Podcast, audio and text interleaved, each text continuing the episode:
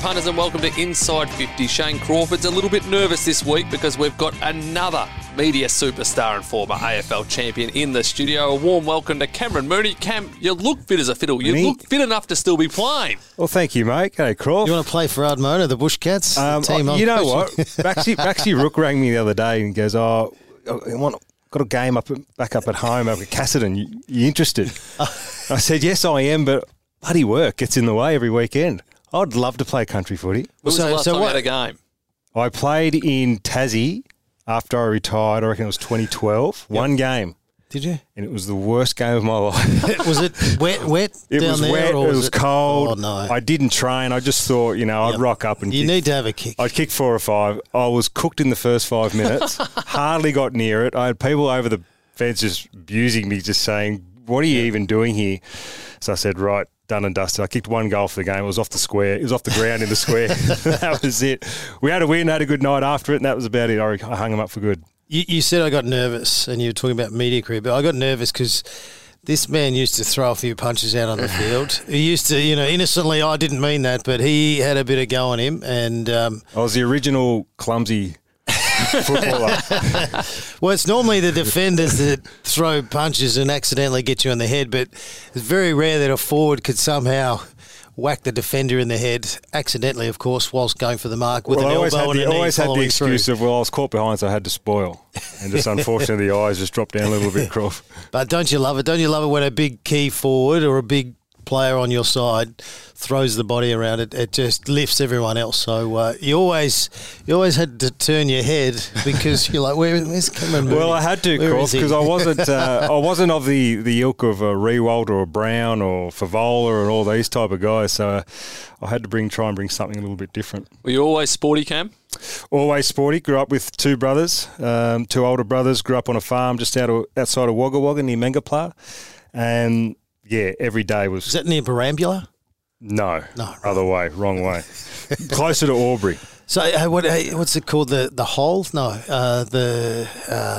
anyway, I should know. Lucky you don't have postcards or anything like that. Yeah. Haven't you travelled a bit? No, but I've never been there. I've always driven through Wagga because Finley's only a couple of hours away, but there was always a place just out of Wagga about half an hour, but it was like on a hill, a bit of a tourist destination. I'm going to research The Rock. That's it. So it's called The Rock. Mm. It's literally just a big rock. It's just a rock. You just go and walk to the top of the rock. Just climb up a rock. It's like Ayers Rock. Well, or yeah, not quite as big. Okay. Well, there you go. Maybe I don't need to go there. Sorry, Quinny. That's tourism through Riverina. What a great start to this podcast this has been. But yes, Quinny, always sport, always footy. Old man was a good footballer, country footballer back up there. And my brothers, as you do as a younger brother, you follow your older brothers around and annoy the hell out of them. And then so footy and basketball and because we're up in Wagga Way, a lot of rugby. A lot of rugby, actually. It was good. And Wagga, what an amazing sporting town. The superstars that Wagga has produced. Wayne Carey, Cam Mooney, Michael Slater, Mark Taylor. Yep. It's Paul incredible. Kelly. Paul Kelly. Jeff Lawson. I think he's up that way. Scobie Beasley. Yeah, and there's a heap of rugby players I could try to. It's ridiculous how Cameron many. Mooney. Yeah, I'm right down the bottom. Right down the bottom of that one. It's funny because we had the Riverina Team of the Century only a few years ago. Yep. And I'm actually embarrassed that I made the side, to be honest. But to be in that side and I look at the names on that Riverina Team of the Century, it was just ridiculous. Ridiculous, the names. But it is amazing, the population-to-person percentage, how many elite athletes have come out of that region. Well, it's just a big sporting town. It really was. Growing up, look, I haven't been back there. I left there a good 20 years ago now. It's probably not as sporty as it used to be, but growing up through the 80s and 90s, it was just sports mad. Like I said, because it was right near, obviously, in between Sydney and Melbourne. So you had the... You had the rugby people and you had the AFL people and everything in between. So it was, it was a fantastic place to grow up. It really was. And I left there when I was 16 years of age, and I moved over to Canberra for a year. You went to Canberra for a year? I went to Canberra for a year, Croft, at 16 years of age. How was that? How'd you think I liked that? Well, probably not a lot. I hated it. Did you? Yeah, what, just too cold? Just didn't Too cold. Like, we got billeted out, so it was the under-18s. Back then it was the VSFL, now the TAC Cup. So New South Wales ACT brought a team in 96. So a heap of Wagga kids or Riverina kids got billeted or moved to Canberra, and we got thrown out in different families. Oh, that's tough. And if you know Canberra, it's the most spread out little place you've ever been to. So we were half an hour to 45 minutes away from each other. So we could hardly see each other, and we were going to a school which was another 45 to an hour away. As you know, Canberra in the middle of winter, it's minus in the mornings. We didn't really have anyone to wake us up, so it was a lot of sleeping in and a lot of missed classes. And is that why you played angry your whole career? Yeah, I was just cranky about Canberra. Canberra did it to me. So, and luckily enough, we had a practice game at the start of the year, and it was a game just before North Melbourne played Sydney. In one of their pracky games, and I had a really good game in the ruck, and Dennis and the boys all were there watching, and I virtually got drafted from that game. So I was very lucky because my season was horrendously up and down. I got dropped a couple of times. I got sent home for drinking with a couple of other boys. So we were just all over the place. As young 16-year-old boys. Yeah, you're just finding your way. Dave Noble was our coach, and Dave and I, we butted heads a lot at that age because he wanted this really professional outfit, and we were just kids. So we kind of from the bush. Yeah, kids from the bush who liked a good time. So we didn't quite get along. But luckily enough, yeah, I got drafted virtually from that game. And so did Sydney, being New South Wales, did they have priority picks back then? They didn't then. No. It was the draft. It was back in the draft. Straight in the draft. My older brother Jace was there. So I was filthy because I wanted to go to Sydney.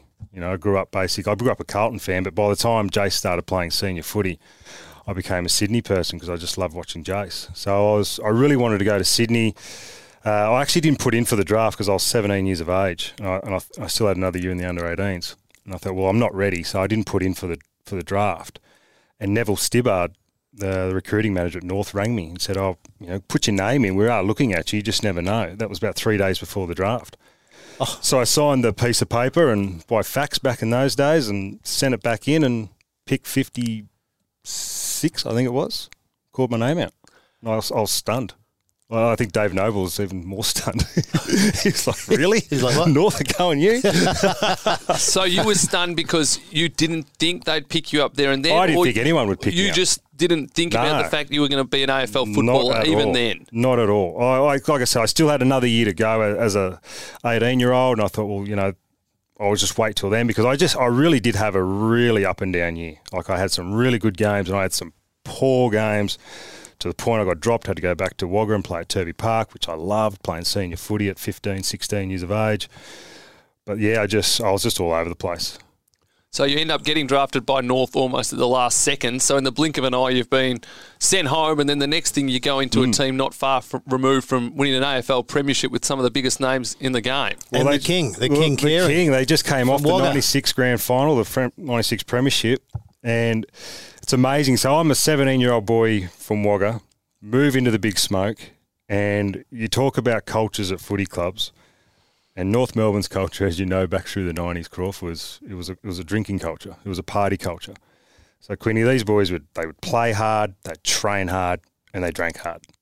And I thought, how good is this? Yeah, this is the club for me. I've been preparing in Canberra as a 16-year-old eating potato cakes. Into my first nightclub at 16 down by the lake. So I was doing one out of the three really well. Unfortunately, I wasn't training hard and I wasn't playing hard, but I was drinking hard. And I actually did my knee in the first real practice game. I blew my knee out, did my ACL, and I remember during the game. David King always tells this story. He was kicking out and I was playing in the ruck against Corey McKernan. So Corey at this stage was arguably the best player in the game. And I'm looking up at him thinking, what's going on? He's going to jump on my head. Ball gets kicked out from Kingy, kicks it to me, and I see Corey coming my left. And I'm proud to say this is my one and only time that I've shit myself on the football field. And I saw Corey and I ducked my head. Anyway, Kingy's giving it to me. Don't duck your head around. So next contest, I've gone back with the fly to the ball and I've got, I'm going to go really hard here. So I've run and jumped with the fly to the ball, landed, bang, popped my knee. That was all Kingy's fault. So that's a massive setback at the start of your career. At 17 years of age, did my knee before the season started, did a whole pre-season. And then, unfortunately, I was a very immature young man. I was very unprofessional and I just liked a good time. So I was extremely lucky. I look back now, I'm extremely lucky to end up having a 14, 15-year career on an AFL list, because if you walked into today's system the way I did, I would have been out the door in 2 minutes. You talk about the North Melbourne drinking culture. In some ways, did that help galvanise the team? Oh, that's why they were so tight, so close. They were great mates. Now, I know down the track, some things happened, but up until that period, I've never seen a group or been involved in a group that has been as close as those boys were. I mean, we would play Friday night, and we'd usually play in the reserves that afternoon at Punt Road, go across the road whilst the seniors played MCG, and then the whole club would be out Friday night. You know, the whole club. I think Duck opened up a bar. I think it was the Redback. Remember the old Redback? Yes. So we all used to go back there. You'd have a few drinks, and then the next day would be a recovery, and then, you'd end up meeting somewhere for a couple of beers over lunch, which would turn into Saturday night. What a great life, hey? AFL football. Because then recovery was Monday afternoon. And you'd always have Friday night games. Back in the day, North Melbourne were the Friday night specialists. So you'd have recovery Saturday morning, which is a swim, and then you wouldn't train again until Monday afternoon, because we weren't professional at that stage. We were still very semi-professional AFL. So you could have a 2 or 3 day bender. And I'm 17, 18 going, jeez, this is the life. Yeah. Getting fat as a house and getting unfit and still knee in a brace. I don't know what I was thinking. It sounded a bit excessive from the drinking, but there is a lot to like about that. And I think a lot of clubs probably now don't have that commitment to each other that guys they try to manufacture it. That's the problem, whereas it wasn't the case. The one thing when I got to Geelong, see, we were still probably a few years behind the real professional teams in the early 2000s. So we were still... probably and Geelong were very much like North Melbourne through those 90s. They were a party. They used to go out. They used to train hard, play hard. They just fell short of a couple of premierships, but they would train hard, play hard, and drink hard. Especially down Geelong, all the boys would be out. So I came into that environment, which was virtually a North Melbourne environment. So we were still going out and having a good time. And when all of us boys got drafted or brought in together, we were going out and having a good time, and we were playing and all that kind of stuff. It actually brought us, when I talked about North Melbourne, the tightest group I've seen, I think we were the second tightest group I've ever seen, because we were great mates. Yes, we were probably still unprofessional as a team, but we were great mates. We were very close. And then when we decided to pull our fingers out of our backsides, we already had that closeness. We put professionalism next to it, and all of a sudden, bang, we start winning. So you go to North as a 17-year-old, you have an injury setback, you have 3 years at the Kangaroos. In the third year, you're in and out of the team a bit, a very hard team to get into, but you're sitting watching the prelim final, and Jason McCartney, unfortunately for him. Yeah, Jace, God, I love him. So I got dropped for the qualifier. So I played 2 games in the finals that year, Crawf. I got a total of 1 possession. Doesn't matter. Geez, I was very good. You could have been a run with. Doesn't matter. You're a part of it. So I get dropped for the qualifier. Again, back in those days, there was no rotation. So you sat on the bench, and if things were going well, Dennis wasn't going to change it around. You might get on for 5 minutes, if you didn't. And Dennis's saying was, well, I gave you a chance, son. You virtually played on for 30 seconds. Gave you a chance, son. Off you come. So a bit like that. But I got dropped, watched the prelim, and I remember Peter Bell rang me because I lived with Belly for about 3 or 4 months. Just before that, and he said, "Oh look, just keep your head up, train hard. You just never know what might happen. A week's a long time in footy." This is before the prelim. So I hung up thinking, "Thanks, Belly, I appreciate the call, but my season's done." So I go to the game, and the boys are having a few tinnies, the reserves boys. And I think I might have snuck a couple in, thinking, "Oh well, my season's over." 5 minutes to go. Jason McCartney, bang, hits Clark Keating from behind with 40-odd points up. And everyone's going, shit, Jace. I'm going, yes, Jace. Because I knew I was the next bloke in. So I thought, how good is this? I've put the beer down, I've run, I've just gone straight home, had a really good night's sleep. I've trained the house down that week. Dennis comes up to me on Thursday night, grabs me on the arm, and he goes, son, you're in, and walked off. I thought, great pep talk, Dennis. That's about as good as Dennis got. Anyway, got to the game, and I remember I started on the ground that day. Not too many people remember that, but I started on the ground. So I'm walking down the Punt Road end, and I remember running onto the ground. I've never played in front of more than this is – and North Melbourne back in those days didn't have huge crowds. So the biggest crowd I played in front of was probably the qualifying final the 2 weeks before, which was probably only about 40,000 or 50,000. So I've run out against Carlton, against my old team who I loved, and there was 100,000 there, and the roar was the biggest thing I've ever heard in my life at that stage. And I literally shit myself. I've gone, what is this? And as I'm running out, I'm walking down the Punt Road end, and I'm walking next to the Carey, the greatest player I've ever seen, Corey McKernan, Shannon Grant, who's about to be a Norm Smith medalist, Craig Scholl, legend, Winston Abraham, freak, and then there's me. I'm thinking, what am I doing here? Like, and that's how I felt at the time. And I've lined up on Michael Sexton, who I loved as a player. Good player, very good player. Great player. I might have had him on my wall 3 years earlier because I was a big Carlton fan. I'm looking at him thinking, geez, you know, do I get his autograph or do I try and get a kick here? And 5 minutes in, he's had 3 or 4 possessions. I get dragged, and I spend literally the rest of the day on the bench until, about 5 minutes to go, and we're 40-odd points up. So I finally get the call, and by this time I'm angry and I'm shitty with the world and shitty with Dennis. So I finally get back on, and I run on. I'm so angry, and Simon Beaumont runs in front of me, try and bump me, and I've lifted an elbow and hit him right in the ear. Umpire saw it, free kick. The boys on the bench, Moods, back off. No. So I've come straight back off, got dragged straight back off. Then they handed me the phone, Dennis, and then this is 4 minutes to go. The game's won, and gave me the greatest serve any man has ever copped off a coach. Like, just called me everything under the sun. Just gave it to me. And in the end, I threw the phone down. I was so angry and disgusted, and I'm sitting next to John Longmire. And we're looking at each other. What's that bloody noise? It was Dennis still spraying me through the phone after I'd thrown it down on the ground. Oh, he was just absolutely cooked me. Anyway, so we run across the oval. Siren goes, run across, premiership player. I'm 19 years of age.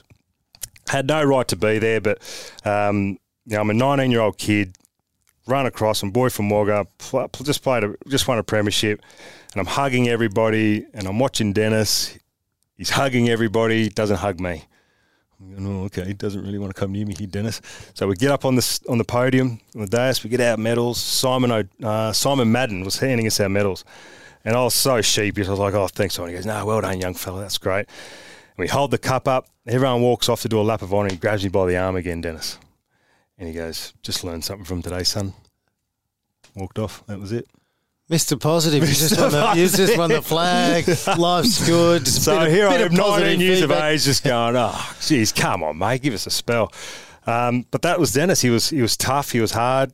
And I know, old school. I was listening to the Boomer Pod the other day, and he was spot on. He was brutal, like brutal. There was times where you would train, and if you stuffed up training on the wing, he'd stop the whole training session and just berate you, like embarrass you. But it hardened you up. You knew where you stood. Knew it. Players today would just crumble. It was amazing. I remember going into that final series. So the last spot was virtually between John Longmire and myself. We were fighting for this one spot. So for 6 weeks leading into the grand final, he would grab us during training, pull us aside, and we'd do one-on-one work. So I'm this 88, 89 ringing wet kid. John Longmire's 105 kilos, missed the 96 grand final, so was desperate. And he'd be like, lay on your backs. And he'd kick the ball and go and get it. And I'd feel this big forearm, bang, just smash me right in the face. And that's Horse getting up and running after the ball. And then he'd spray me. You're getting beaten by old man Mooney. You don't want it. So next ball, he'd kick it in the air. And I'd take a mark and Horse and whack me. And then he'd be going, you're getting beaten by a young bloke, John. You don't want it. So he's just egging us on just to belt the shit out of each other. Did that for 6 weeks. So I probably actually did deserve the premiership. There you go. Yeah, absolutely. You set yourself ready to go. And I wonder if that's why John Longmire loses the plot at times. He's got a bit of Dennis still in him at times when he coaches. I got in the ring with Horse one day, and I put one on his button, and I've never seen eyes roll back in someone's head so quick. And he came at me, and I've slipped out of the ring. And the floor was about a foot off the actual – the ring floor was about a foot off the floor. And I've slipped through the ropes, and I've gone down. I thought, oh, well, he'll stop here because I can't see. He punched me 4 times in the top of the head. Just kept going. By the end, I was half concussed, and boxing coach had to jump in and stop him. He was mad, Horse. Absolutely mad. There's a chill in the air, but the footy's heating up.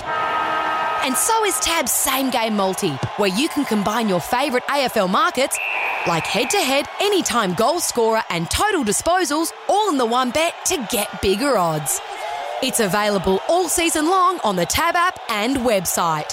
Build your AFL Same Game Multi with Tab today. Tab, long may we play. Available online for tab account customers only. Gamble responsibly. Call Gamblers Help 1800 858 858. You mentioned Pagan being ruthless.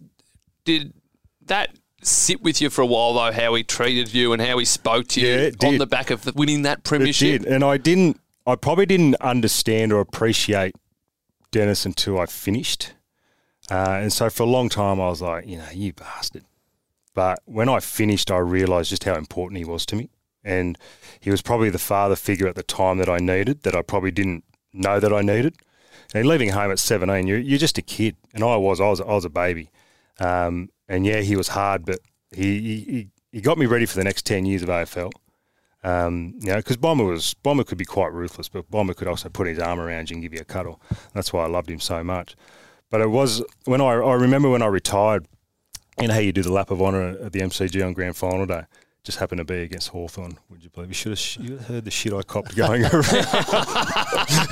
Worst 5 minutes of my life. Every Hawk supporter. Thanks, row 8, dickhead. Oh, God. That's harsh. Oh, it was harsh. But anyway, so I go upstairs and I finished the lap and I go upstairs and Dennis was in the room. He was in the 300 club room or whatever it is. So I walked over and just said g'day and he goes, mate, I think you've had a great career. I'm really proud of you. Well done. And it was right then I thought, beautiful, thank you. I needed that. And it was really nice for him to say that to me. I mean, it's amazing you've got 3 premiership medallions. It's great you went on and won another 2 because I feel just from listening to you, if you didn't, you would not look back on your premiership medallion at North Fondly. I'd be embarrassed. I really would be. And I look at it when I was a young kid who probably didn't deserve it at the time, but I was in the best team in the AFL at that stage. I mean, that's something to hang your hat on. But, did Jason McCartney deserve it more than me? Of course he did, 100%. Did I have a great day? Clearly not. So, that didn't sit well. And the fact that I got 2 more, it makes it a lot easier. And I do have a little bit of fun with 99.1, and that's all I can really do. I mean, like I said, I was a young kid. I really do. I loved it. I appreciated it. Did I deserve it? Probably not. But I got it. And I'm grateful that I did. The total flip side of how you got yours, your final AFL game, something you aspired to throughout your AFL career and at times probably seemed so far out of reach. Yeah, well, I thought it wasn't going to happen, pretty much. And as I've mentioned before on this show, I was jealous of the teams all the time in the grand final, just preparing for a grand final, playing in a grand final, but you obviously don't want to play in a grand final, you want to win. But if I go back to when I was 18, 19 and I happened to play in a grand final and win. Which you could have. Possibly. Possibly. But, definitely, the appreciation, the hard work. You go back to the drawing board or you change clubs, as Cam did, going off to the Cats. You just appreciate it, so much more. And, you'd like more success along the way, team-wise, and you want to be in the finals all the time and so forth. But the thing is, when we get a bit older and we work it all out a bit, that's what you reflect on and appreciate and you understand all the work behind the scenes. Winning one late is the greatest thing ever compared to winning one early. Early you don't understand. You just think it's fun. Party.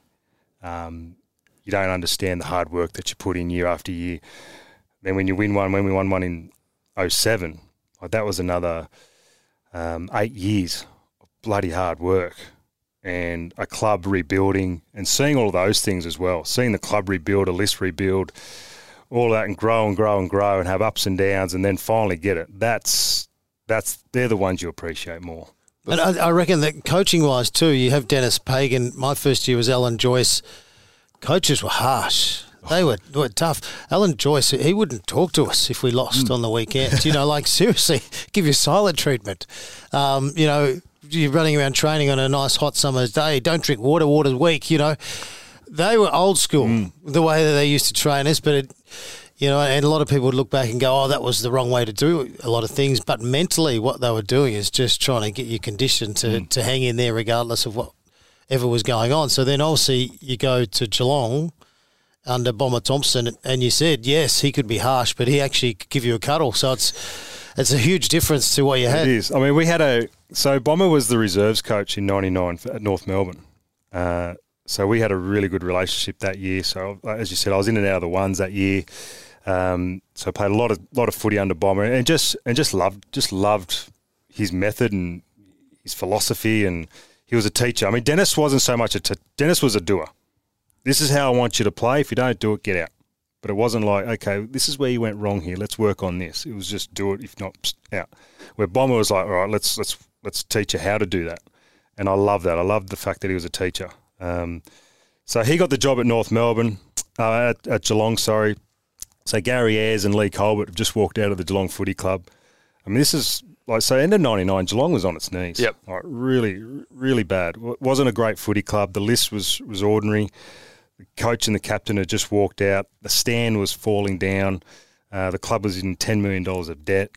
And the great Frank Costa, rest in peace, he virtually, and talked to Brian Cook, he virtually saved the club. So the club probably wouldn't be here today without Frank Costa. So that's why we've got so much love and appreciation for Frank. So he gets the job, and Lee Colbert, he wants to go to North Melbourne. So we've got, our manager at the time was Ronnie Joseph, the great Ronnie Joseph. So I sat down with Ronnie. He goes, look, this is three or four days after the premiership. So I'm thinking, I'm still in party mode. I'm still out drinking with the boys, having a good time. So I go down to his office, and he goes, look, this is the scenario. Colby wants to come to North. Bomber's got the job down at Geelong. He wants to take you down. What are you thinking? I said, well, I don't want to go. I've just won a premiership with my mates. So anyway, 10 minutes later, Bomber walks in. We have a meeting, and it was a great meeting. Tells you, as coaches do when they want you to come, they tell you all the things that you want to hear. So that was great, and he left, and I said, well, that's nice, but I'm a North Melbourne player here. I'm not going to leave. Anyway, Dennis walks in about 20 minutes later, Croft. And as he walks in, he goes, don't get up, son, stay there. Anyway, he shook my hand. He goes, now listen.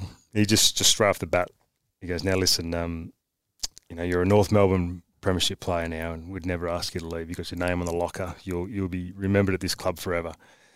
But geez, you'd get a better opportunity down the road. And your brother's playing down at Geelong now. Wouldn't it be great to play with your brother? That'd be great. And that contract, we can't offer you that contract. But listen, son, we'd never ask you to leave. Good luck. And walked out. Jeez. And I turned to Ronnie and said, we're off to Geelong, Ronnie. So he said, but at the end of the day, it was my call. But it was very obvious that I would have been in the way of them getting Lee Colbert. So you go to a Geelong team with all those issues, which is the total contrast to what you walked into at North Melbourne. The Kangas absolutely flying on and off the field at the time, and Geelong about to go through a tough rebuild. What were the first couple of years like? They were tough. And again, because we were still in that, we weren't a professional outfit, so we probably didn't help ourselves. But, I mean, you got to remember, though, it changes very quickly. So I walk into the club with Bomber, and that draft we get Cameron Ling, Corey Enright, Joel Corey, Paul Chapman. Wow. Next year we get even better. Yeah, next year we get Josh Hunt, and then the year after that we get Ablett, Bartell, Kelly Johnson. Oh my goodness! So in the space of 3 years, we bring in half a premiership. Someone deserves a pay rise. Yeah, those 3 years. So it was. So we bring all these young kids in, talented kids. We've got this great coach, and the club's building, and off field's getting a lot better. Debt's going down. The stadium's getting rebuilt, and all these kind of things. So it's starting to come together. And then obviously 2006, we take this huge step back, and it was just on the back of us being very unprofessional as a group. We had some very professional individuals like Joel Corey, Tommy Harley, Stephen King, very professional individuals, but as a whole, we weren't professional, and we were probably selfish on and off the field. We weren't playing a good team football, team brand of football, and it almost took the coach getting sacked. It took a review from Brian Cook to go through the whole club. It took all of that for us to get our stuff together, and leading teams came in. And I know leading teams isn't for everybody, but for us it was the right time, the right place, and Jared Murphy was the right man. So what was leading teams? Explain to people, because this is a Geelong team that went into the 2006 season as premiership favourites on the back of two really impressive and encouraging years. Well, we won the NAB Cup that year. Won the NAB Cup. So everything's going well. First bit of silverware in 43 years, Croft, the NAB Cup. What did we do? went on a three-day bender. Well, I think we did the same because we won it as well. So we were like, no success for a while. What a bunch of idiots. Seriously. That's the photo I've got on my wall. That's not true. So, yeah, we won the NAB Cup and, like I said, we pushed the great Brisbane Lions in 04 to a prelim. We get beaten by the last kick by Nick Davis in a semi the year. So, yeah, it was 2006 was our year. And unfortunately, we probably thought it was going to be our year. We had fat heads. We didn't train hard enough. Just all of those things accumulated to just having just a really bad year. And I remember, I don't know exactly the year, but I remember, you know, even the papers were talking about, you know, you have someone like Gary Ablett who's coming through showing a bit, but there were some real honest conversations around his work ethic and he needs to be better. Yeah, so you obviously had those serious, honest conversations, even though you had that, you know, good team bond and friendship with everyone. Well, this is where, again, sorry, this is where leading teams came in. So we were a very tight-knit group, but it's very hard to tell your mate, you know, you don't train hard enough, or you piss fart around here, or you're not doing this well. It's really hard to do. But leading teams gave us a platform of telling each other what we all thought was right and what we all thought was wrong with individually and as a team. So once we started doing that, I mean, the place just turned around. And Gary was, I think there was, Tommy Harley went first. So you'd sit up in front of the group. And they would tell you basically all the good things that you do and all the bad things you do and all the things that you need to improve. Tommy Harley was you just do everything good. He was that kind of person. Everything he did was perfect. And that's why he was a skipper. And then I went next because I came off a four suspensions the year before, which is AFL record, Crawford. Not bad. Pretty happy with that one. So I came off that year. So I went up second and the boys just hit me between the eyes with how I was letting them down. And I didn't realise how much I was letting them down by doing all those silly things. And so they hit me, and then Scarlo went third. We hit Scarlo because he was our best player, but he was out in the drink, having a good time, and wasn't leading by example, all those type of things. And then Gary went fourth, and poor Gazza. Now, Gazza always thought that he was this great trainer on the track, in the gym, thought he did everything right. We used to sit back and giggle. Like, he was a terrible trainer. So, and at this stage, he finished third in the best and fairest the year before and playing out of a forward pocket virtually. So we all knew he was going to be a star, or could be a star, but he was just lazy. So we told him, you know, we said, you're the laziest prick on the training track. You don't lift in the gym. Chris Judd, who at that stage was the best player in the game, we said, we think you could be our Chris Judd. He walked out in tears. Didn't want to talk to anyone for the next 2 days. But to his credit, took it on board, trained the house down that pre-season. I know Jimmy Bartell won the Brownlow and deservedly so, but I could make a case for Gary Ablett winning 4 or 5 Brownlows in a row. I thought he was easily the best player in the competition. And with so you have that leading team. So it's like, stop doing this, start doing this, keep doing this. Here's some describing words that we describe as a group about Cameron Mooney. Thug. I'll describe him as a thug. Plays way over the line, angry, frustrated from his Canberra days. Yeah, but daddy issues with Pagan. Very much so. So, but the whole, because that's confronting, especially when you've got your mates. It's like, oh, he's my best mate, and now we're having a real honest conversation, which sometimes you don't want to have. But the whole thing with it all, you know, you say to Gary Ablett, listen, you need to train harder. You could be like this, but you're probably our worst trainer. So off the back of that, you then not only send him off on his way for him to think about his life, you actually put things in place where, okay, we've got to help him. How can we help you become better? What do we need to do? So it's not just throw words at hope you do it. You actually get behind and support as well. Look, our training methods and our training ability went – we jumped – oh God, I hate to know the percentage we jumped. So we thought – and you do, Croft, you think you're a hard trainer, but you know, you might be finishing 8th or 9th or 10th, but you actually think, geez, you know, we train hard, what is it? It's not until you actually win and you realise how much you've got to train, how hard you've got to train, you realise just how bad of a trainer that you really were. So from From 2006, we thought we were training hard. From 2007 onwards, we looked back and went, we were pathetic. Our standards were horrible. So our standards just changed on the track, in the gym, all of those type of things. So that's where you get Gary and you give him a program that he's going to abide by. That's going to be a really solid program. And he jumps on with Joel Corey, who's one of the hardest trainers I've ever come across. He jumps on with Cameron Ling, one of the greatest gut runners I've ever seen in my life. He jumps on with those boys and they take him for that ride and they get him fit and they help him and then he takes it to the next step and all those type of things. So leading teams by far was the greatest thing I think happened to Geelong Football Club at that period. What was some of the feedback that you got that you probably weren't braced for? Oh, I was braced for it. That was the thing. So everything that I copped, I knew I was going to get. You know, you're letting us down, all of that kind of stuff. The biggest probably one that I didn't expect was how much influence I had on the group. I didn't realise I had that influence. And they always said, you've got such an influence. If you go out, six blokes going out with you.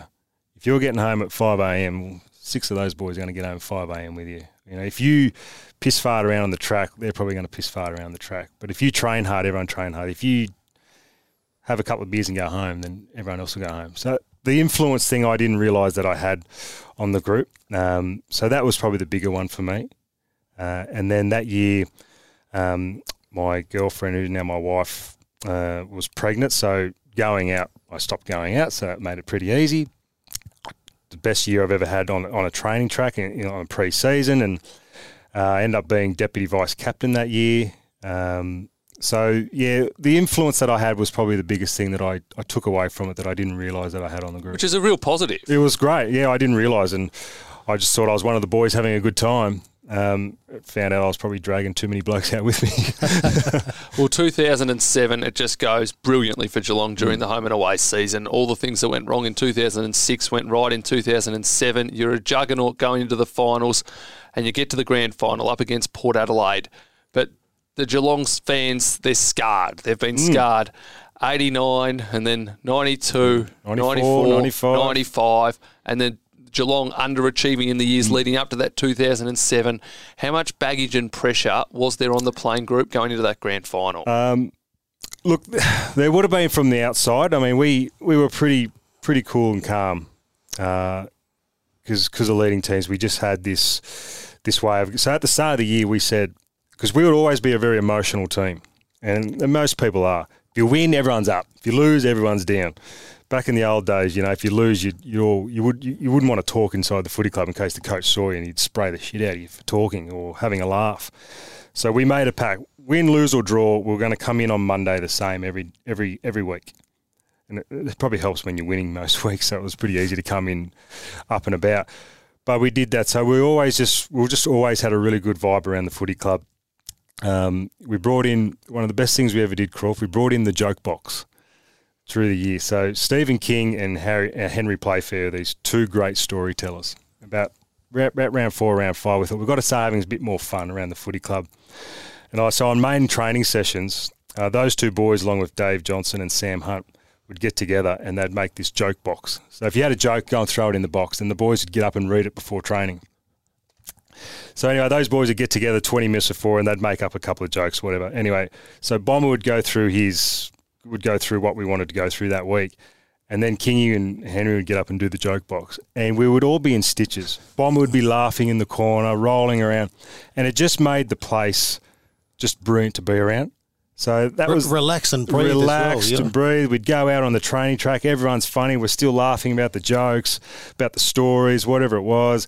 And we just train the house down. So it just little things like that through the year just accumulated to the end of the year where we probably got them. We felt comfortable. I mean, we got a big scare prelim night against Collingwood, which was fantastic for us. We probably thought at that stage we were not invincible, but we were in really good form. The loss against Port Adelaide a few weeks before that at home was probably the silliest thing Port could have done. I mean, because we were on a 15-game winning streak, and we had got to the grand final maybe on 17-game winning streak. They might have got us that day, but that win that they got down at Cat Park around 21 or whatever it was probably made us realise they were a really good team and we had to straighten up for them. And And look, I mean, things just turned out really well for us grand final day and really poor for them grand final day. It was just one of those days where they were just a young team. They were a really young team, and if things had gone right early, who knows? But they missed a couple of shots early, and then the ball came down the other end, went one end to the other, and I ended up kicking the first goal, and from then on it was just away we went. You kicked 5 goals in that drought-breaking premiership. How great was it, not just to win a flag, but to have such a big impact on the game? Because you spoke about you felt like you weren't a part of 99, you were a huge part of 2007. Well, it's funny. I told you the story before when Dennis grabbed me on the arm and he goes, "Learn something from today, son." So without a word of a lie, Crawf, I walk onto the MCG, we're about to go out there, and as I'm walking up the race, those were the words that rang through my head. I couldn't believe it. I could just hear Dennis. I just thought, I just don't want to waste another day. Because I thought, who knows if I'll ever get here again. I don't want to live the rest of my life having the 99 premiership as my only premiership. So I walked out there just thinking, I've got to give everything today. And it worked out. Like I said, most guys kicked a goal that day. So it was pretty easy in the end. But to kick 5 was great. 12 marks at centre half forward, which is how I based my game through those years, was my marking, leading up at the ball carrier. To take 12 marks, to me, that was a really good day. It's a huge turnaround. You get one touch in your first grand final and then you kick 5. Oh, no. So it's pretty special, like even kicking your first goal. How did that feel? How do you describe that? Well, it was great because my mate texted me a couple of hours beforehand. He goes, "Mate, I got you at $9. He goes, "I've put a bit on you at $9. So, and the ball's coming in. Tabby's kicked this ball from 65. And God, it was one of the biggest kicks I've ever seen. And I thought to myself the last second, do I let it go through? I thought, nah, stuff it. Bang. Flip the mark. There'll be a couple of blokes out there listening probably thinking, I had money on Chappie. To take the mark and to have the year, because the years before that, I wasn't quite the centre forward that I wanted to be or I needed to be. So I went down back for a few years. I played on ball, played as a ruckman, played as more of a utility from 2004 to probably about midway through 2006. So I was still trying to find myself as a footballer. But then to go halfway through year 6 to the end of 2007 as a key forward, to win the goal kicking for the footy club, to kick 60-odd goals that year, to make All Australian, it was just a big relief for me personally. Like, right, you know what? I can actually play this game at that position, because to me that's the hardest position on the ground to play. And the fact that I could do it, that was probably what I was so proud of. And then to finish the year off, to win a premiership, we had all those boys in the All Australian team. The reserves won that year. Joel Selwood won Rising Star. We kind of just cleaned the decks with all the awards. And so to finish it off with the premiership, having a good day, my son was born a few months before that. It was just, 2007 was just one of those great years. You wonder what Dennis Pagan thinks, now when he's obviously watching the grand final. He goes, "It's Cameron Mooney. He's just kicked 5. Shit, he's made the All-Australian this year. Geez, he's had a good year." Yeah, it's funny, those moments, and I'm sure as a coach, they always look back and go, "Oh, I probably shouldn't have moved him on at the time. Maybe I should have found another player." But if I had have stayed at North, I would have lasted another year, maybe 2. They would have got rid of me. The fact that I went to Geelong, so I had Bomber in my corner. Now, when a coach brings a player over, they're going to give them every opportunity because it's on them. So for a couple of years when I was still probably piss-farting around and still trying to work stuff out, he stuck with me and until I matured a little bit, because I didn't mature until I was 23, 24 years of age. So he stuck with me, which allowed me to finish my career off the way I did. But if I had stayed at North, they would have just said, "Off you go, son." So I probably wouldn't have got that chance again. Following that 2007 premiership, were there one or two special things that stuck with you about what it meant to the supporters? Yeah, because we came back into town that night. I mean, 44 years is a long time for a club to... Lots of tears. Lots of tears. The place was packed. You couldn't even walk down the street. And the biggest one for me was, I remember I was in a tattoo parlour about 2 weeks later. And the tattoo guy said, "You wouldn't believe how many people we've had in." So he gave us our tattoos for free because he just said, you've made us that much money. But anyway... In one of the chairs was these 2 old 70-year-old women getting Geelong tattoos.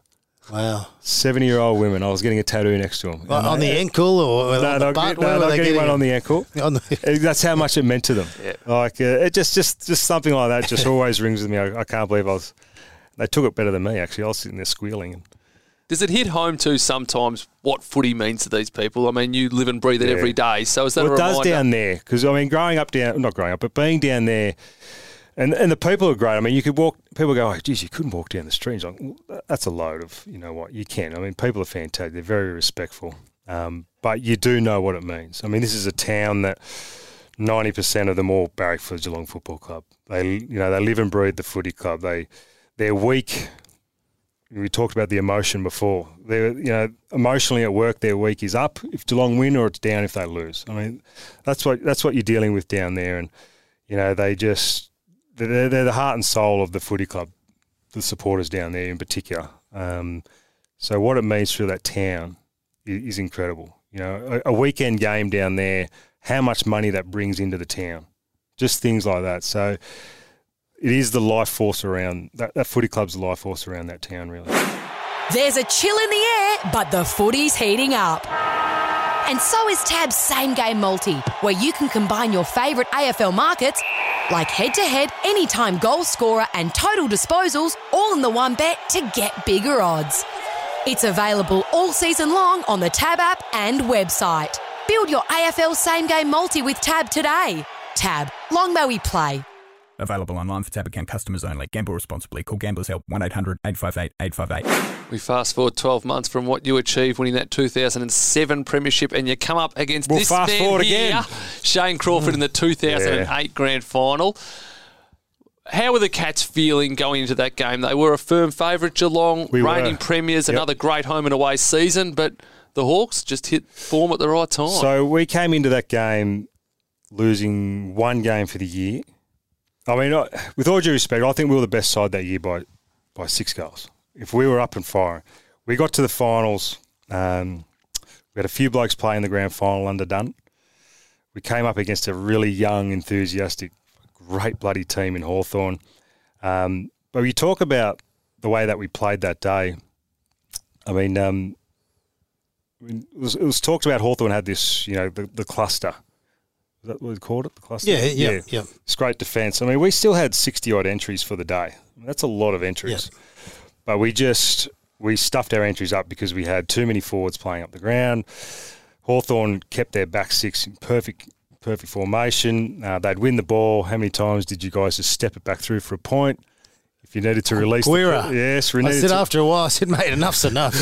I said, you don't but have you know to what? Just do that release all the time. The pressure and then bang, out the fat side they'd go. And so we didn't handle that day well. And then obviously I had a horrendous day in front of goal, which just... Although you did kick a freakish goal from the boundary. I kicked two. I kicked two in the first quarter. I'm thinking at quarter time, I went up to Kenny. I think I've got Norm Smith wrapped up here. Just give me the ball. I'm flying. I really did. I remember walking out that day because I had a pretty poor prelim. So I remember walking out that day and I felt so strong, felt so confident. I felt like I was on top of my game. And like I said, at quarter time, I felt like I was the best big man on the ground. And that was with Hodgie virtually playing in front of me all that quarter. I mean, I reckon I could have kicked 4 or 5 that quarter. It was just bloody Hodgie. He just had one of the great games of all time, Hodgie. And I remember he came into the game with broken ribs. So before the ball had even been bounced, I think I walked past and just let one rip into his ribs. I think I almost broke my hand on the guard that he had on there. And, and every time I hit him and every time I told him I was going to hit him, he just kept giving me a wink. God, he frustrated the hell out of me. The guard was on the wrong side. Was it? I think so. I mean, that's why he kept winking at me. I was hitting the wrong side. So, yeah, I mean, he played this great game, but I felt like I had the game in the palm of my hand. And then just before half-time, I take a mark where I thought I was in the goal square. And great Scotty McLaren, put me on an angle. Anyway, I took that mark on Birch. So I line up, and I'm thinking to myself, well, I'm about to kick my 3rd goal here. Birch is on the mark. Crody's just gone off because he just busted his foot. I thought, there's no one here that can actually defend me. I feel like I've got the game in my palm of my hand. I'm going to kick this. You boys are playing so well. We weren't playing that great, but If we had to kick that goal, we would have gone in front at half time. So I'm thinking, what a better way to finish the half, to kick this, kick my third, have Norm Smith wrapped up, Croft, and start a bit of a blue. So that's what's going through my head. I'm thinking, I'm going to kick this ball, I'm going to run through, I'm going to put one on Birch. Because I knew Hodgie was there, Campbell was there, I had Stevie and I had Chappie behind them, so I thought this is going to be fantastic. This is going to be the best day of my life. So as I'm lining up, I'm thinking, how good's this? 3 goals at half-time, whack Birch, whack Hodgie, whack Brownie. Everyone wants to hit Brownie, let's be honest. But anyway, as I've gone in to kick it, I've looked up to see where Birch was because I was pretty excited about what was about to happen, and I've kicked the thing off the side of my boot. Went left, worst day of my life. Absolute worst. And they let you know about it, those Hawthorn players too. No, they didn't. They were really quiet. You know, because it was quiet. A hot day. I think everyone was so exhausted by half time. Like it was dead quiet. Yeah. One thing I do remember in the lead up really well is Friday at the parade, and I totally agree. You guys were clearly the best side of the competition, and on your day, if you played your best footy, yep. But I do remember, like our focus was enjoy the parade. Smile, have fun, take it in. That was mainly through Stewie Dew because he was the only one that ever played in the grand finals. Like, you've got to enjoy this experience. Don't be overawed and we'll just have a crack, see what happens. But I do remember looking at some of the Geelong players in the back of the cars, you know, and we do sort of walk past each other. And it was like, shit, I don't think they want to be here, you know, because there was so much pressure. You were expected just to turn up, win, and then go back down. There was more pressure on the 08 than the 07. Did you feel... There was more pressure to just turn up. We've got to get the job done. There was, absolutely. I mean, and one, to go back-to-back, I mean, back-to-back's bloody hard. It's really hard. And so there was that expectation, and just the expectation of, you know, we were the best team in the comp, lost one game. It was almost the perfect season everyone was talking about. But in saying that, we walked in probably – we went into the game, a few of us probably a bit coggy, to be brutally honest. I mean – there were some silly things probably being said. There were things being organised. Probably just took our focus off what was going to happen. Players shouldn't have played that played because we were probably at that point where we just thought we were so good. If we just rock up and play in third gear, we'll probably still win because that's how good we thought. That's how good we were. But unfortunately, we just came up. It doesn't matter how good you are. If you're not good on the day, and we played a side that was so bloody good on the day, you just get rolled. Even three-quarter time, like, we were nervous. You know, we know these guys can, you know, smash the scoreboard. So, you know. You guys just would not let us get our game going. Like, even we probably thought, and this is where we changed it in 09 a bit, and even Bomber, I think Bomber still just went, no, we'll click, it'll click, it'll click. Just didn't click. You boys just didn't let us click, so... You know, credit to you guys, you're unbelievable. You know the worst part of that day was, Quinny, I'm sitting on the ground in tears, realise I've just lost us the grand final because I've missed 2 of the easiest shots. So I've missed that one just before half-time. They would have put us in front. I've taken a mark on Brownie in the first minute or so in the second half, so third quarter. So I've lined up and I've hit the post. So 2 goals either side of half-time. I kicked both of those. All of a sudden, we're double digits in front and... we might run on from there. So virtually I'm sitting there blaming myself for this loss, and then I've got to hear this, that's what I'm talking about. Oh, Jesus. And then on the footy show for the next 12 months, I've got to hear that. Seriously. I know. It's still going. I apologise for that. But I will say to all the Geelong supporters, there's no way Geelong would have won the grand final the next year against the Saints because the foot comes off a touch. We've gone back to back. Things, as you said, we're feeling really good about ourselves. So not only have you starved St Kilda of any grand final success forever, pretty much, but I reckon losing that was instrumental in the last dying minutes. It was. You guys getting across the line against the Saints the following year. Bomber brings us in, so he goes, this is what we're going to do. And he goes, oh, come in. And he goes, oh, now just remember, this time 12 months ago, you walked off this field in tears. You walked off crushed. Don't ever let that happen again. And this is 30 minutes just to make sure that you walk off with a medal this time. And mate, I've never played in a game. And that was one of the hardest, brutal games I've played in the 09 grand final. But that last quarter was the hardest quarter of football that I saw my teammates play in my entire career. Oh, it was such a it's amazing. Brutal. You watch it back, it's such a fine line. It's the forgotten grand final. Yeah, it was brutal. Even St Kilda supporters, you know, Zach Dawson almost gets it. But you could see mentally, you guys, we're not letting that happen. Funny story about the Zach Dawson one. So Zach was playing on me when he intercepted that ball on Gary. So as the ball's got kicked into the middle, I think it was Jono kicked it to Gary. I saw Gazza, so I've gone, right, I'm going to peel back inside 50. Looking for a cheapie to win the game. Looking for the cheapie. Zach's come off me and spoiled the ball. So the first thing that's popped in my head is, I've lost this 2 grand finals. I thought, oh, no, it's going to be played forever. Zach's come off me and he's done that. And then Scarlett comes through with the toe poke.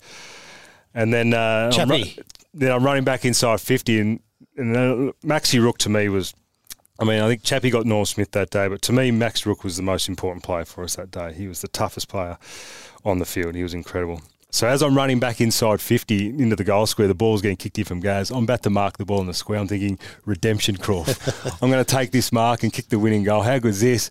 And then Rookie comes the other way, bang, just cleans us all up. Ball spills.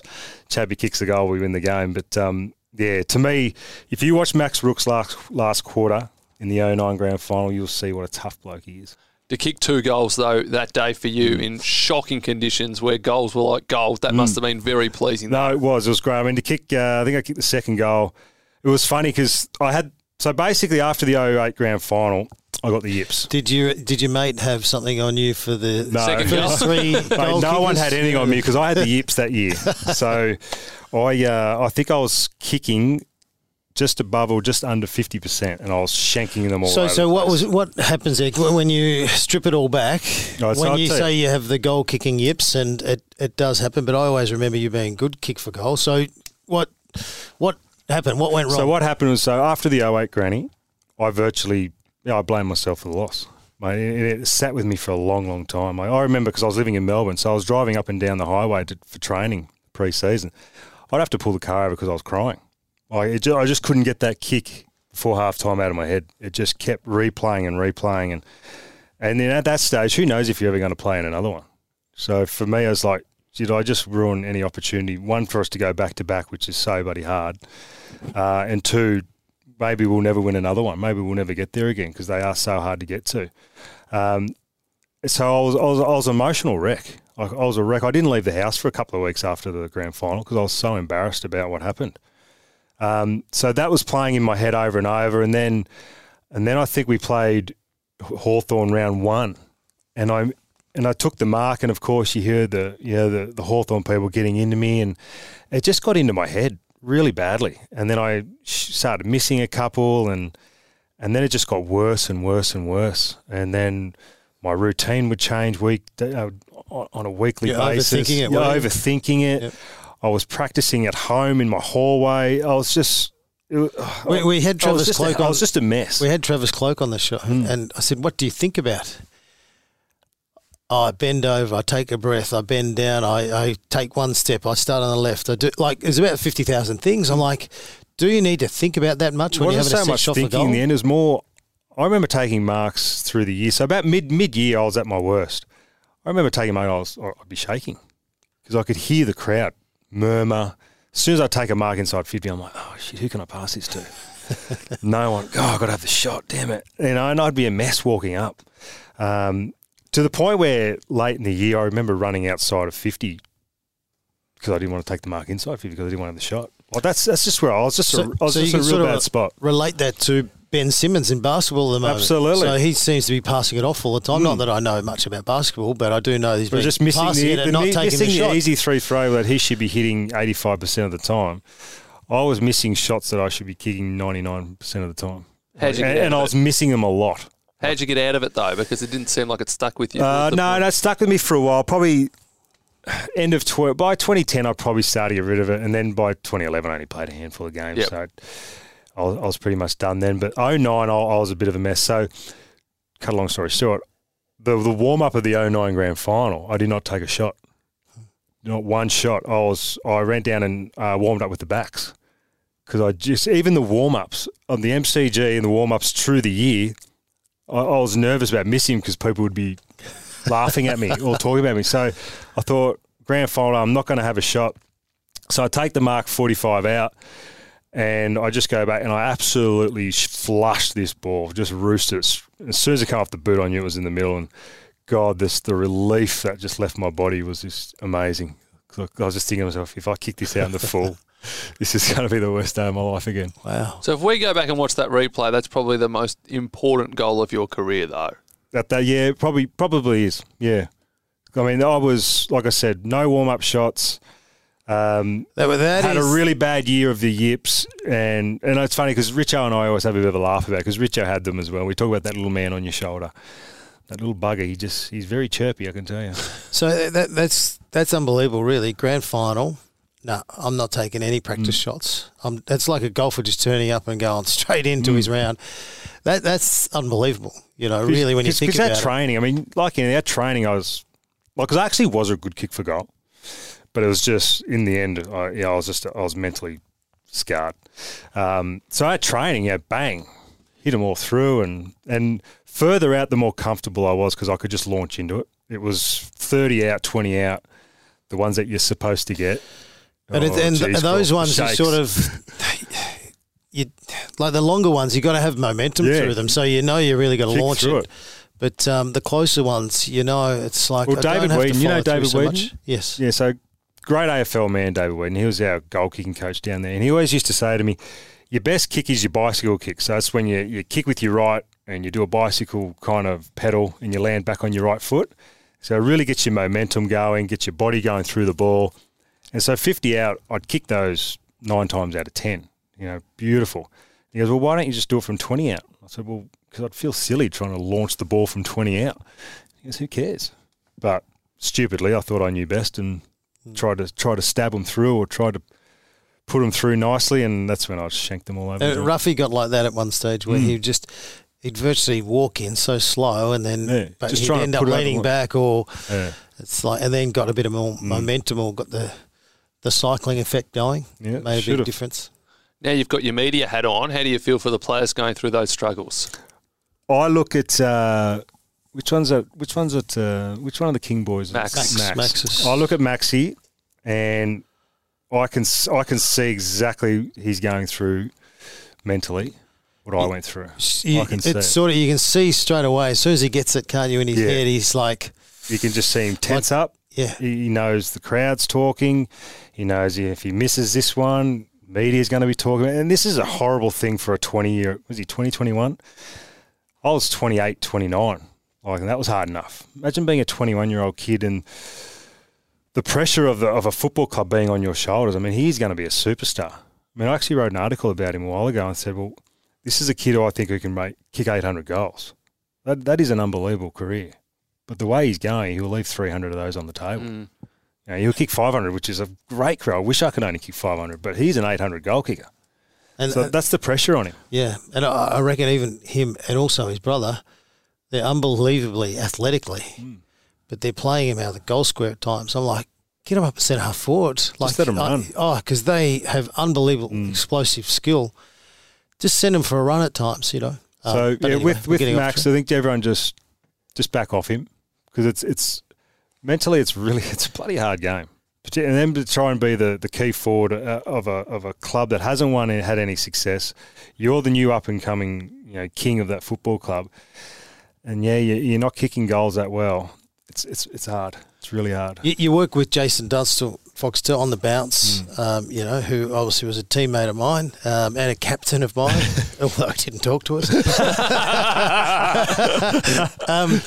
What would he say to you if you were struggling with your goal kicking? Routine. Practice. Practice, routine. And that's what it is. Find someone you're comfortable. Because the worst thing was I had every man and his dog giving me their routine, giving me their advice. And in the end, I was like, I'll take a bit of that. I'll take a bit of that. And it just stuffed me up. You find someone you trust. And that's why I liked the fact that he was talking with Matty Lloyd. And I don't know what happened there, but if I was Max King, I'd say to the football club, I'm going to go and get Matthew Lloyd. And if you don't like it, you can shove meet him down the park. Yeah. This is what I'm doing, because if you want me to be the superstar, this is what I think I have to do. Because you've got to find that one person who you trust and that one person's voice who you know you can just keep relying on and work with. If you get too many people, now Ruffy might be that person down there for him, and that'd be great. Ruffy's another one that I'd look for if Saints don't want to go outside of their arena. But he's just got to find that one person and then just work. And if sports science say no, tell sports science to go and shove it. So if you want me to have a great career, this is what I'm doing, because this is what I need to do. Unfortunately, there's a lot of great things that sports science do, but there's a lot of things that they need to pull their heads in about as well. And having a young man do repetitions in goal kicking is one of them. So just let him do it. Final chapter of your career, unfortunately, was a little bit plagued by injury. Did the end come quicker than you anticipated it would? I probably should have. If I didn't have a contract at the end of 2010, so for 2011, I probably would have finished up then. I just somehow stole another contract at the footy club, so a little bit of super for me there, Carl. No, because I got to the end of 2010 and I had knee problems, and then stupidly, because I worked so hard to try and that year to keep on the track, I thought, you know what, my body needs a rest, and it was the silliest thing I did. I actually didn't go into the gym for a couple of weeks, and my knee just my muscles around my knee deteriorated. And come February, I probably should have retired then. I just could not get going. Then I was in and out of the ones for a little bit. I virtually told Scotty, I think at one stage, I think I'm done. He goes, no, try and see the year out. And then the players, I think they finished second on the ladder that year, so they're having a really good year. So I thought to myself, if I keep going, you never know, I might find some form, get back in. There might be another premiership there. So I went back to the reserves. No, actually, I didn't play for about 3 weeks, had a really bit of a fitness kick, went back to the reserves for a few weeks, got some form, came back in, and I actually came back in against Melbourne when we beat them by 180 points. And I kicked 5 in the first half. So I thought, right, I'm back, Croft, I'm back. Then the next week we played Gold Coast. So we played the two worst teams. I'm thinking I'm back. Played Gold Coast. I had 26-3. And I thought, I haven't had 26-3 since I was 18. How good's this? I'm flying. Then the next week I got suspended, didn't get back into the side. Yeah. Career done. And won the premiership that year. What was that like, grand final day? Look, it was tough. It was so rewarding because I could see my mates become 3-time premiership players, which they bloody deserved.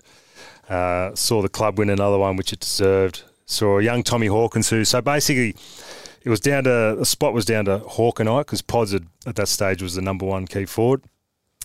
Tommy was still a young kid, still trying to find his way. I was this old guy, just about, I was done. I announced my retirement, so I was hoping to try and get back into the side. But I sat down with Scotty just before finals, and I remember him just saying, look, we're going to go with Hawk. He goes, I don't know why. I could see tears in his eyes, and he was emotional about it, and I got emotional. But he goes, look, I can't give you an exact reason why, other than it's a gut feel. I'm just going to go with the young fella. Turned out to be the best thing they ever did. How many people come up to you when they know you've played in 3 premierships and think they were the 3 Geelong premierships and not know that you missed one and not know that you had one at North? No, there's a few people who like to remind me about the donuts that I got 99, so a lot of people still remember it. I wish I got the 3rd at Geelong. I mean, that's where my heart is. That's where, you know, I bled for 13 years, 12 years. That footy club's everything to me. It's given me everything in life. It's given me a post-media career, all of those type of things because of that footy club. So I would have I'd love to have played 3 there. I really would have. Bit greedy, Croft? I think very greedy. Yeah, it can be. Although I won't say that in front of Cam because he might whack me. But seriously, when you think about it, you come from a country town, although Wagga's like a big city really, but you dream of playing AFL football. You win a premiership. You kick goals, you win the leading goal kicker, you play with some of the all-time greats, Jimmy Bartell, Gary Ablett, goes on with that. Matthew Scarlett, one of the best defenders ever. You win another couple of premierships. It's a pretty amazing career when you think about it. And I say to people all the time how lucky I've been. I went to the greatest footy club through the 90s. Like, how lucky was I to go there with the greatest player ever and Duck and watch him train and watch him play. And then to go to Geelong, who was struggling, but then to build into, one of the greatest clubs and one of the greatest teams that we've seen in a long time. Very, very fortunate. Very fortunate. Lucky, just right place at the right time sometimes. Outside of the premierships, Biggest footy highlight? Biggest footy highlight? Gee, that's a good question. I think it would be... Look, unfortunately, it's probably it was a losing one. It was a hard one on the night, but I remember looking back on it now and just thinking how incredible it was. But the night we lost to Sydney, yep. I mean, that was there would have been 30,000 to 40,000 there. It sounded like well over 100,000. Like the atmosphere was the most electric atmosphere I've ever played in. We played out of our skins against clearly the best side in the competition. For three quarters. We were so brave, we were so good, but we were young and we were nervous. And then when the pressure came, we tightened up, Crawf, and because they were so experienced, they got the control of the game. And then to watch Nick Davis kick four, I mean, it wasn't great, but just to be involved in that atmosphere. And I remember after he kicked that last goal, I remember walking back to the middle because I was rucking, and I just couldn't believe the sound. Like I couldn't believe it. It was like we were at a rock star concert or something with 150,000 people. Like it was just electric, unbelievable, incredible win. Like, it was amazing. When you watch, like it broke a heart. I mean, I cried, but you cried after the game. But the thing is, you learn so much. You learn. From that. Yep. But to be involved in that electricity, I'll never forget it. Never forget it. Favorite Nathan Ablett story? Oh, where do we start with Nath? So Nath now. I love Nath because, 2007, he kicks 30-odd goals, kicks three goals in a premiership. And myself and Steve Johnson worked really closely with him because we were kind of like the leaders of the forward line. So we had him playing and, you know, wanting to play. And that was the biggest thing with Nath, does he want to play? He wanted to play. And we loved him because he was so unselfish. And I say to this day, he could have been one of the greatest players we've ever seen play the game if he had Gary Jr.'s mentality. We would have been looking at a megastar. He was so good, but he just didn't want to play. That was the hardest thing. So, but with Nath, there was always, we called him the enigma because you just didn't know what was going to happen. One of the funniest stories was, so back to that actual night in Sydney, 05 semi-final. So James Kelly. So a lot of us boys used to warm up in sneakers on the field, and then you'd come back in and you'd put your boots on. Anyway, so Nath was supposed to play that night, and at the last minute decided he was injured or whatever, just didn't want to play. He was only a young kid at that stage, but didn't want to play. So apparently he got dressed and went upstairs, got a pie or a Coke upstairs. I'm not sure what he did. Anyway, we've come back in to get changed, and James Kelly, who's got a size 14 foot, I couldn't find his boots. Like, just could not find his footy boots. We're about to go out, so it was a wet night. He couldn't find his – going, what's going on here? Everyone's looking under the tables, through bags, through lockers. No one could find James Kelly's boots. This is 2 minutes before we're about to run out. So apparently someone called Nath, or Nath came back into the rooms. He was in a suit because he got changed into his suit. And he's walked back in and Kel saw him. And Kel's gone, Nath, what the bloody hell are you doing? And he goes, what? And he goes, you're wearing my boots. And he goes, well, I was wearing a suit. I only had sneakers. I didn't want to go upstairs in a suit and sneakers. So he wore his footy boots. He wore James Kelly's footy boots upstairs to get a pie and Coke. So Kel's had to rip his boots off him, put them on, then we went out and played. Wow. So he was weird, Nath, but it's funny. I run into him every now and then, and he's a delight to talk to, Nathan, but I'm really disappointed he didn't go on and be the player that I think he could have been and should have been. It makes Gary even more amazing. It does. I mean, Gary's mentality, I mean, I know he was lazy and it was pretty hard. I think his old man, because his old man was a freak. And his old man, from all reports, didn't train hard and didn't do that many weights. You know, and he used to tell Gaz, you know, don't do weights. It'll stun you. It'll stun your body. It'll hurt your body, you know, all that kind of stuff. So he had, if you got senior telling you that, you're probably going to listen to it, aren't you? But unfortunately, like I said, he just didn't train hard and all those type of things. But when he did, when he finally it all clicked for him, I mean, he trained hard, he worked hard, and then his ability was just 10 times better than anyone else's. Just amazing. All right, final question: will we see you in the boxing ring anytime soon? Well, we're just in talks at the moment, so there's a night going on. Is this serious? You're going to do? Yeah, well, there's a night in Bendigo. So I'm not sure if you saw the NRL boys. Ex-NRL boys and a couple of at the start of the up in Townsville. So the same company is bringing that down to Bendigo in December. And so they've asked a few ex-AFL players. Yeah, right. They want to have a fight night. and I'm just in negotiations. Yeah. That might be big. Me and Big Fev. You'll take on the Big Fev? Fev might crush me. Oh, it's just dance. Yeah, I'm going to dance. I'm going to, so it's 3 rounds. They're 18-ounce clubs, so we're basically tickling each other. Okay, so that's a good thing, yeah. So what do you weigh at the moment, Cam? About 95 at the moment. What would Brendan weigh at the moment? About 125, I reckon, Fev. Where would we meet for the fight? He's looking all right. I think he's looking all right at the moment, Fev. So, yeah, okay. So it's 3 rounds. That's cool. There's a few fighting. I'm not sure exactly who else, but there's a few. Get Andy Collins, round 2. No, thanks.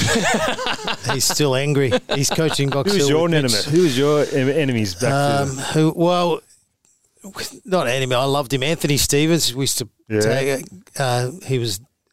we used to have, not that we'd punch on much, but... Clarko. You punched on with Clarko one time, didn't you? Yeah, well, no, I never punched on with him, but... Yeah, it'd be a good little fight. 2 little midgets having a crack at each other. That might be a good one. I'd rather just sit back and watch, you know. Go for it, you know. But, no, that's good. I'll look forward to that. We'll make sure we'll see how we go. We'll do a little bit of training. We can have a little wager on that, so with the tab. So, yeah, do a bit of secret training. We could work something. I could go down in the 3rd. Do you know what? Be good. First 20 seconds. Wonder if there's some odds on that. Maybe go down and then we'll work out another fight night a few months later. Knowing our luck, Fev will be one step ahead. He'll arrange to go down in the 2nd or something. But Cam, we have loved having a chat. Thank you very much for your time today. Cam Mooney, absolute superstar on and off the field. And punters, you've been listening to Inside 50.